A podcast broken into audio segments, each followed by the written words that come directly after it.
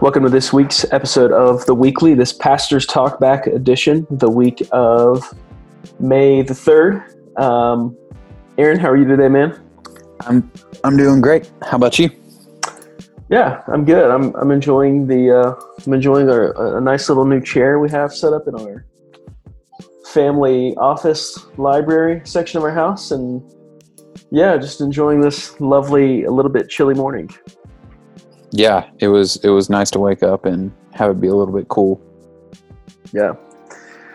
So, surprise question for you. Of all of the things that are out to get you now, coronavirus, tornadoes, and murder hornets, which are you most afraid of? I did see something about the murder hornets yesterday. That is funny. Honestly, the thing that has probably scared me the most is waking up the other night. It wasn't even one of the tornado nights. It was just a severe thunderstorm. But waking up and just boom, the house was kind of booming. All the trees are swaying.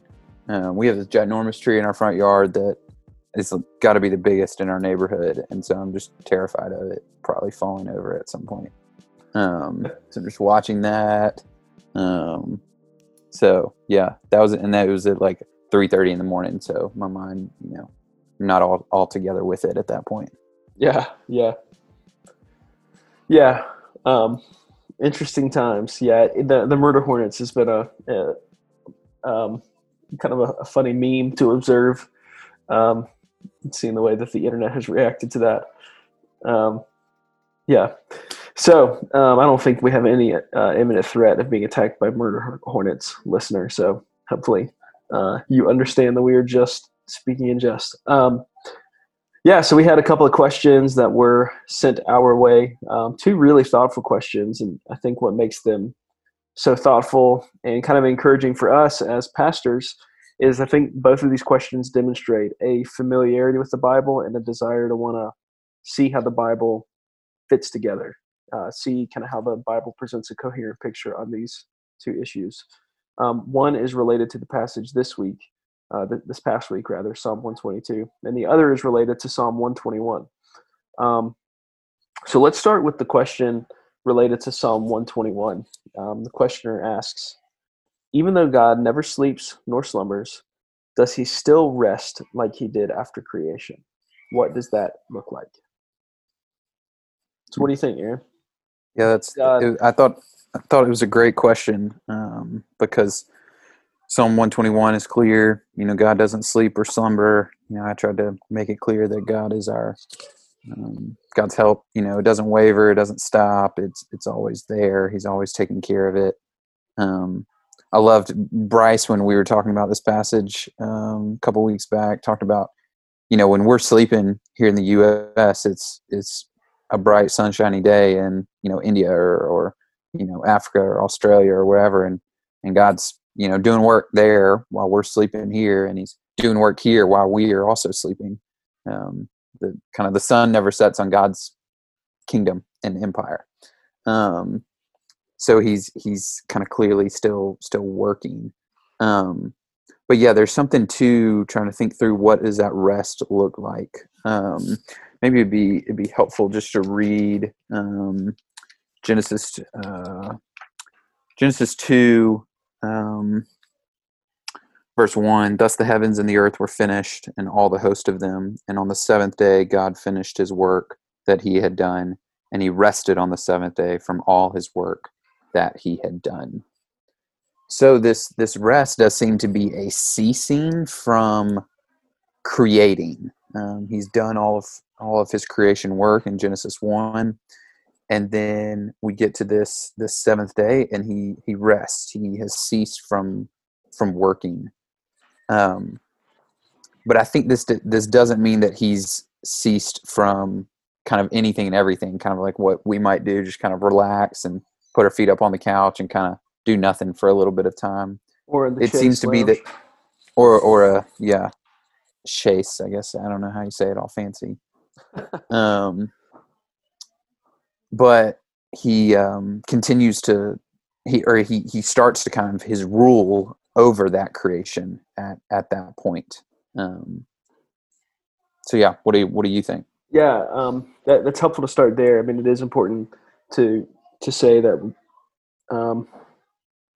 the rest that's envisioned there in Genesis chapter 2, verse 1 is not, like you said, it's not him ceasing from all activity, because if he did, you know, who would clothe the lilies and feed the sparrows, and feed the birds of the air? You know, who would keep, you know, the protons and electrons swirling and, you know, keep everything from dissolving into oblivion? You know, that's God. God is the one who's behind all of that. You know, the theological way to speak of that is God's providence over creation. So it doesn't mean that God stops doing things. I think the best reading there, like you said, is that God has ceased from the work of creation and sort of like takes up residence and on his throne, you know, overseeing it all and beginning his rule. An analogy that I've heard before is like a president who's doing the work of campaigning, and then after he's elected and he can cease the work of campaigning and can begin the work of a different kind of work of governing or ruling. And so we'd say that the Genesis 2 chapter 1 wasn't just describing a one-off. I think it's describing kind of what God has been doing since he ceased the work of creation, that he's resting in the sense that he is resting on his throne, kind of taking up his mantle of ruler. And I think of a passage that's similar to the Psalm 121 passage in John chapter 5. Jesus gets into trouble for healing a man on the Sabbath. And when the religious leaders come to Jesus, John 5:16, this is why the Jews were persecuting Jesus, because he was doing these things on the Sabbath. He's healing on the Sabbath. And Jesus answers, "My Father is working until now, and I am working." So Jesus says, in the Sabbath, though we cease from activity, the Father is still at work, in the sense of he's still upholding all things, and he's still, while you're sleeping at night, Aaron, the Father is still keeping that ginormous tree from collapsing in on your house, even as you sleep. I think that's kind of what Jesus is saying, is that their work is a different kind of work that actually allows us to Sabbath, if that makes sense. Mm. Yeah, that's really helpful. I was thinking of Isaiah chapter 40, verse 28. "Have you not known? Have you not heard? The Lord is the everlasting God, the creator of the ends of the earth." Again, that's the creation narrative, both in Genesis 1 and Psalm 121. "He does not faint or grow weary. His understanding is unsearchable." So he does not faint or grow weary. So he doesn't Sabbath because he's, you know, kind of tired or needs kind of a break, like we might need from any work that we would do. So it seems to be that he ceased from creation, but then he immediately is starting to rule and to reign over all things, over everything that he has created. Mm. Mm. Yeah, that's really good. I mean, if you think about what's the Sabbath for? If you think about the nation of Israel being commanded to cease work on the seventh day, what is that for ultimately? And I think we'd say, like, on one hand, I mean, and Jesus teaches us this, that the Sabbath is for man. It's for rest. It's helpful to have a day where we can just not work. We can relax and, you know, cease harvesting and gathering and building and that kind of thing. So it's to provide rest, but it's also to teach us that we are not our provider. We are not the one who sustains us. We are not the one who provides us manna in the wilderness. It's God. He is the one who cares for us and meets all of our needs. And so,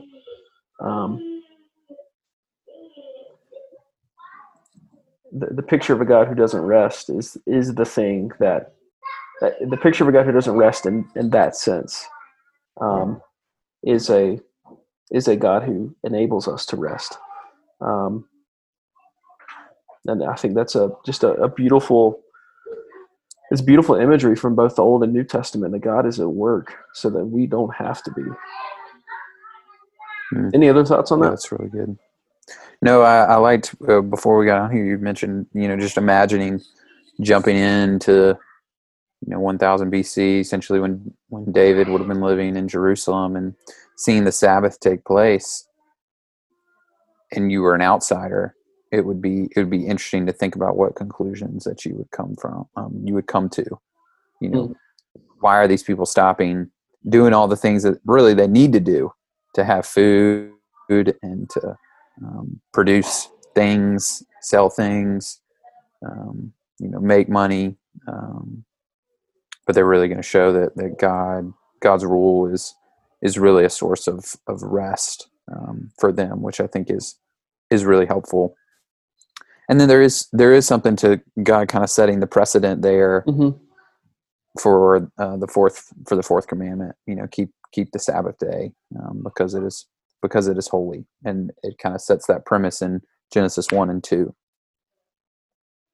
Yeah, that's good. And you use the example of Jesus' baptism, which is a pretty big question in itself, but we can at least say in some respects Jesus is baptized, at the very least to be an example for us, for our baptism. And so God rests on the seventh day to set a pattern for us to kind of kickstart that pattern for us to observe and reflect. That's good. Yeah, that's really good. That's an excellent question. And if you have any further questions on that, please reach back out to us. The second question is also a really good question, and again shows someone who's thinking about the Bible and wanting to take the Bible as a coherent whole. So they asked, what's the difference between God dwelling with his people, like in the New Jerusalem, and God dwelling in us now through the Holy Spirit? So in the sermon on Psalm 122, I taught on the final destination for the church, for God's people, is the heavenly city, Jerusalem, descending and kind of renovating everything. And at the center of the new heavens and the new earth is a new Jerusalem, this city where there's no temple because God is there. He's dwelling in the fullness of his presence with his people. And so the question is, like, what's the difference between that, where we're headed, and then what we get to experience now with the Holy Spirit indwelling us?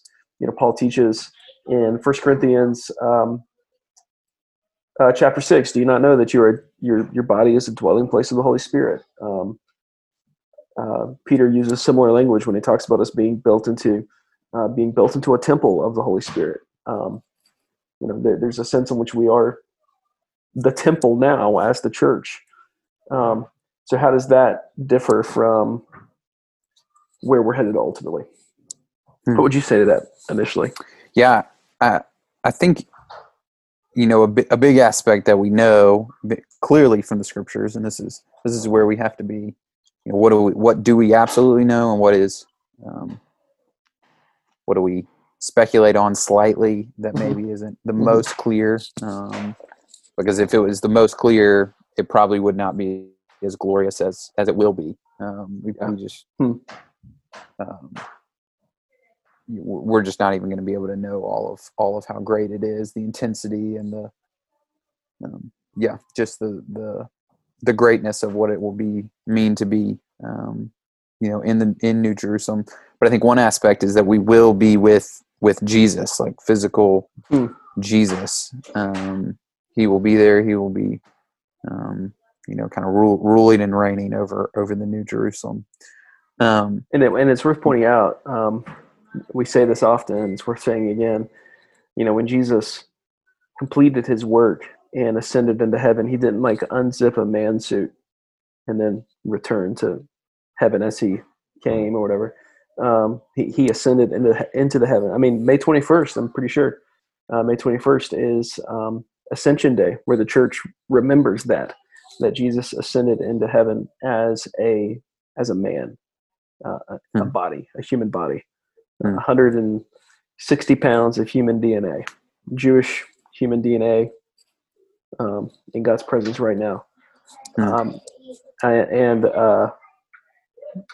the new heavens, new earth, new Jerusalem, I mean, that's the Jesus that we will see, not some kind of spiritualized cloud. It's the sun. It is physical, scar covered, fish eating Jesus. Mm. So then we think about, the Holy Spirit and the Father from our perspective is maybe slightly less clear. The Spirit is able to take various forms. He takes the form of a dove at Jesus' baptism, takes the form of kind of tongues of fire in Acts 2. So it may be possible to, see the Spirit in some unique way, that we can't maybe quite see right now. But I think one clear aspect is that the Holy Spirit will be there with us, thinking about something like John 14, verse 16, and I will ask the Father, and he will give you another helper, or advocate or counselor to be with you forever, even the Spirit of truth. So this Spirit, this helper, this counselor is going to be with us forever. And we'll kind of, it's almost like the intensity level will be different. That we'll dwell in God's presence through the Spirit. We'll see, we'll see, Jesus in human form, be in his presence. But the intensity level of that, of what all of that means, of what that will, feel like, what that will bring up within us, within our hearts and within our souls will just be something so much greater than I think we can imagine.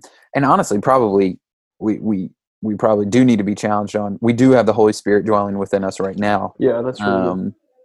That's something I felt like Kenya really pushed Casey and myself on, is just thinking about the work of the Spirit now. Is the Spirit is dwelling in us now, and we, in our more Western, literary, kind of logical thinking mindset, would not give as much credit or whatever as an African country, a South American country that has a little bit more kind of acknowledgement of just the spiritual realm. Is we do have the Spirit dwelling in us right now, and that is beyond amazing.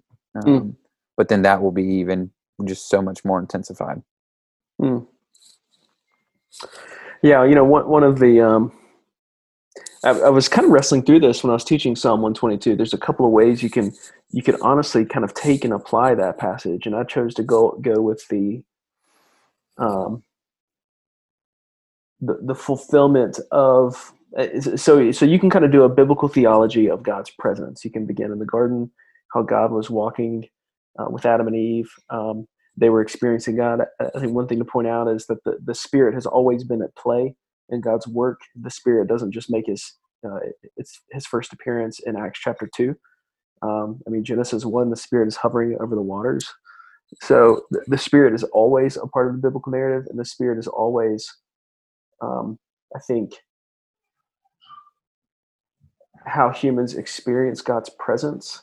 Though it is important to point out that there is a substantive difference between the sort of enjoying God's Spirit prior to Pentecost and after Pentecost, because the church is now indwelt by the Spirit in a way that is distinctly different than prior.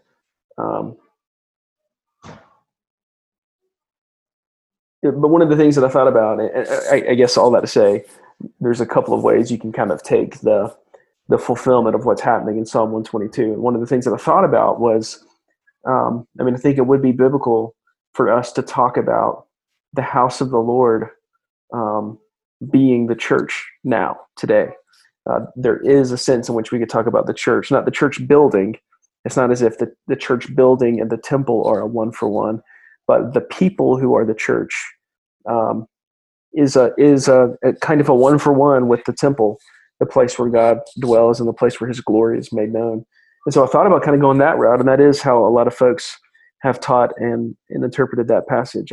That's the approach Charles Spurgeon takes in his commentaries to talk about the church, the body of Christ, the people in whom the Spirit dwells now, as a kind of fulfillment of what's pictured there in Psalm 122.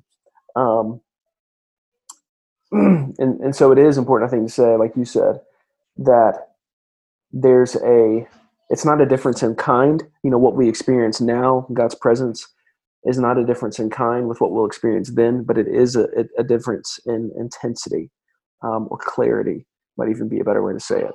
You know, Paul talks about what we see now, we see through a glass dimly, and we're awaiting kind of a full revelation of that on the other side of eternity.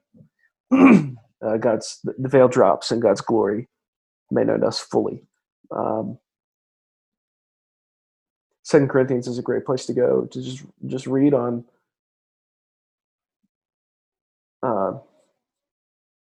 the weight of glory. 2 Corinthians 4, verse 16, we do not lose heart, though our outer self is wasting away, our inner self is being renewed day by day. God's at work in us day by day, renewing us. For this light momentary affliction is preparing us for an eternal weight of glory beyond all comparison. As we look not to the things that are seen, but to the things that are unseen, for the things that are seen are transient, but the things that are unseen are eternal. For we know that if the tent that is our earthly home is destroyed, we have a building from God, a house not made with hands, eternal in the heavens. For in this tent we groan, longing to put on our heavenly dwelling, if indeed by putting it on we may not be found naked. For while we are still in this tent, we groan, being burdened, not that we would be unclothed, but that we would be further clothed, so that what is immortal may be swallowed up by life. He who has prepared us for this very thing is God, who has given us the Spirit as a guarantee. What I think is so much to be said about that. I love the idea that in eternity, you know, we're not unzipping our man suits, but we're going to be further clothed. So what we experience in our physical embodied human existence now will be more real and, in a way, more physical than we've ever known before. We're further clothed. I think The Great Divorce, C.S. Lewis makes he talks about the blades of grass in the new city being too sharp to walk on. It's like your feet have to acclimate to how real that place we're going is. It's an amazing imagery. But in verse 5, the Spirit is the guarantee of what is to come for us. The Spirit is what we experience of the Spirit now is it's hors d'oeuvres. It's a foretaste. It's a catching a whiff of what the cooking that's down the hallway. You know, it's just a teaser of what's to come. So what we experience now is it's not different from what we'll experience then in kind, but very much so in intensity. That's really good. I just talked for a lot. You can talk now, Aaron. Dude, that's great. I'm happy to have you talk. You got plenty of insights to give. The only last thing I was thinking about was just Revelation 21, verse 3. I heard a loud voice from the throne saying, "Behold, the dwelling place of God is with man. He will dwell with them, and they will be his people, and God himself will be with them as their God." And I was just reading a little commentary on that verse yesterday, and just thinking about that the temple, like, this would have been mind-blowing, because God usually dwells in a temple built by man at this time, you know, kind of first century, you know, ancient Near East. The temples are going to have to be built. They're going to be built by man's hands, and that's where God is going to dwell. But then this is essentially saying, like, when all of this comes, this new heaven and this new earth, God is going to dwell with his people. Not anything built, not something built by humans. It's just going to be God with his people. And the Spirit will, be working in that. The Father will be there. The Son will have his physical body. So yeah, it's almost mind blowing. But we will be in the presence of the Lord, and the Spirit will be mediating that. Mm. Mm. Mm. Yeah, and G.K. Beale's got this great little book. G.K. Beale's a theologian, author, professor guy at Westminster Theological Seminary, Presbyterian guy. He's got this book called God's Wells Among Us, and he basically traces. It's a really accessible read for layperson, pastor like. But he kind of traces the theme of temple and God's presence throughout the entirety of the Bible. And one of the points that he makes out is that the temple was intended and it's designed to recall Eden. And so in a way you kind of get that there's a sort of built-in, what's the word I'm looking for? Kind of like how an iPhone is supposed to expire. Yeah, isn't there like a conspiracy theory that iPhones are built to only last for a couple of years, so you'll buy the new and upgraded edition? That's right. They'll keep upgrading it so that yours can't work, and then yeah, obsolescence. Is that the word I'm looking for? No, obsolescence. That's it. There's like a built-in. It'll be obsolete at some point, and so like even in the temple, the fact that it recalls the garden. In its structure and in its design, there's very explicit references to Genesis chapter 2. It seems like there's kind of a built-in obsolescence. Like it's going to be, we see that this thing's going to be obsolete eventually because it's pointing to something greater than itself. That there's going to be a return, of course, a return and then some to the garden one day. And so a temple is not needed because the temple wasn't needed in the garden because God walked in the cool of the day with his people. And so once again, and then some, it'll be the case. God dwelling with his people in the fullness of his presence forever and ever in a way that's beyond comparison and in a way that evades words and all that sort of thing. It's really amazing to think about. That's great. Cool. Any other thoughts on any of this? No, I just really appreciate both of these questions. One, I appreciate a question on Psalm 121 that was a week ago, but clearly we've been thinking on it, dwelling upon it. That's kind of challenging to me, honestly. It's like I preached on it, and it's how easy is it to kind of just move on to the next? So encouraged by that, and then encouraged by just wanting to be sure we're interpreting Scripture with Scripture. And doing the hard work, because it is hard. It's not, there's not easy. It's not all of this is easy.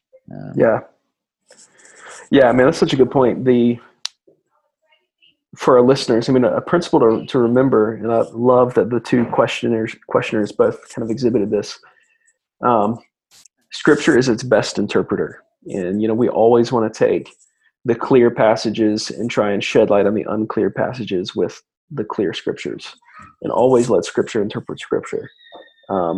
That's such an important reminder. And if you're reading your Bible and you see a word that reminds you of another passage, don't assume that that's a coincidence, or incidental, or if there's a section of your Bible that reminds you of another section of your Bible, explore that. That's a good thing to explore and practice. And it's always helpful to use resources like Blue Letter Bible, where you can go and actually click on this one word and see where this one word appears in other places. And I was doing that with the word mercy for the passage I'm teaching on Sunday, just trying to get a better scope of how the Bible talks about mercy. It's a good thing to explore, and it's something that anybody can do. And you don't have to have some kind of Bible degree to do that. Yeah, that's great. Cool. Well, I wish you all could see me and Aaron right now. Both of us are looking quite shaggy with our quarantine hair. So thankfully, this is only an audio recording. Thankfully, that's the way it needs to be. Yeah, it's probably best if our videos aren't on faces as much as we can make that happen. Yeah, we need to get we gotta get somebody cutting hair. So yeah. Well, church, appreciate you listening. Hope this is helpful. As always, please send us any follow-up questions you might have, and really appreciate you guys listening and submitting questions on our Pastor's Talkback. Hope you guys have a good day. Hope you stay away from the murder hornets, and we'll talk to you soon.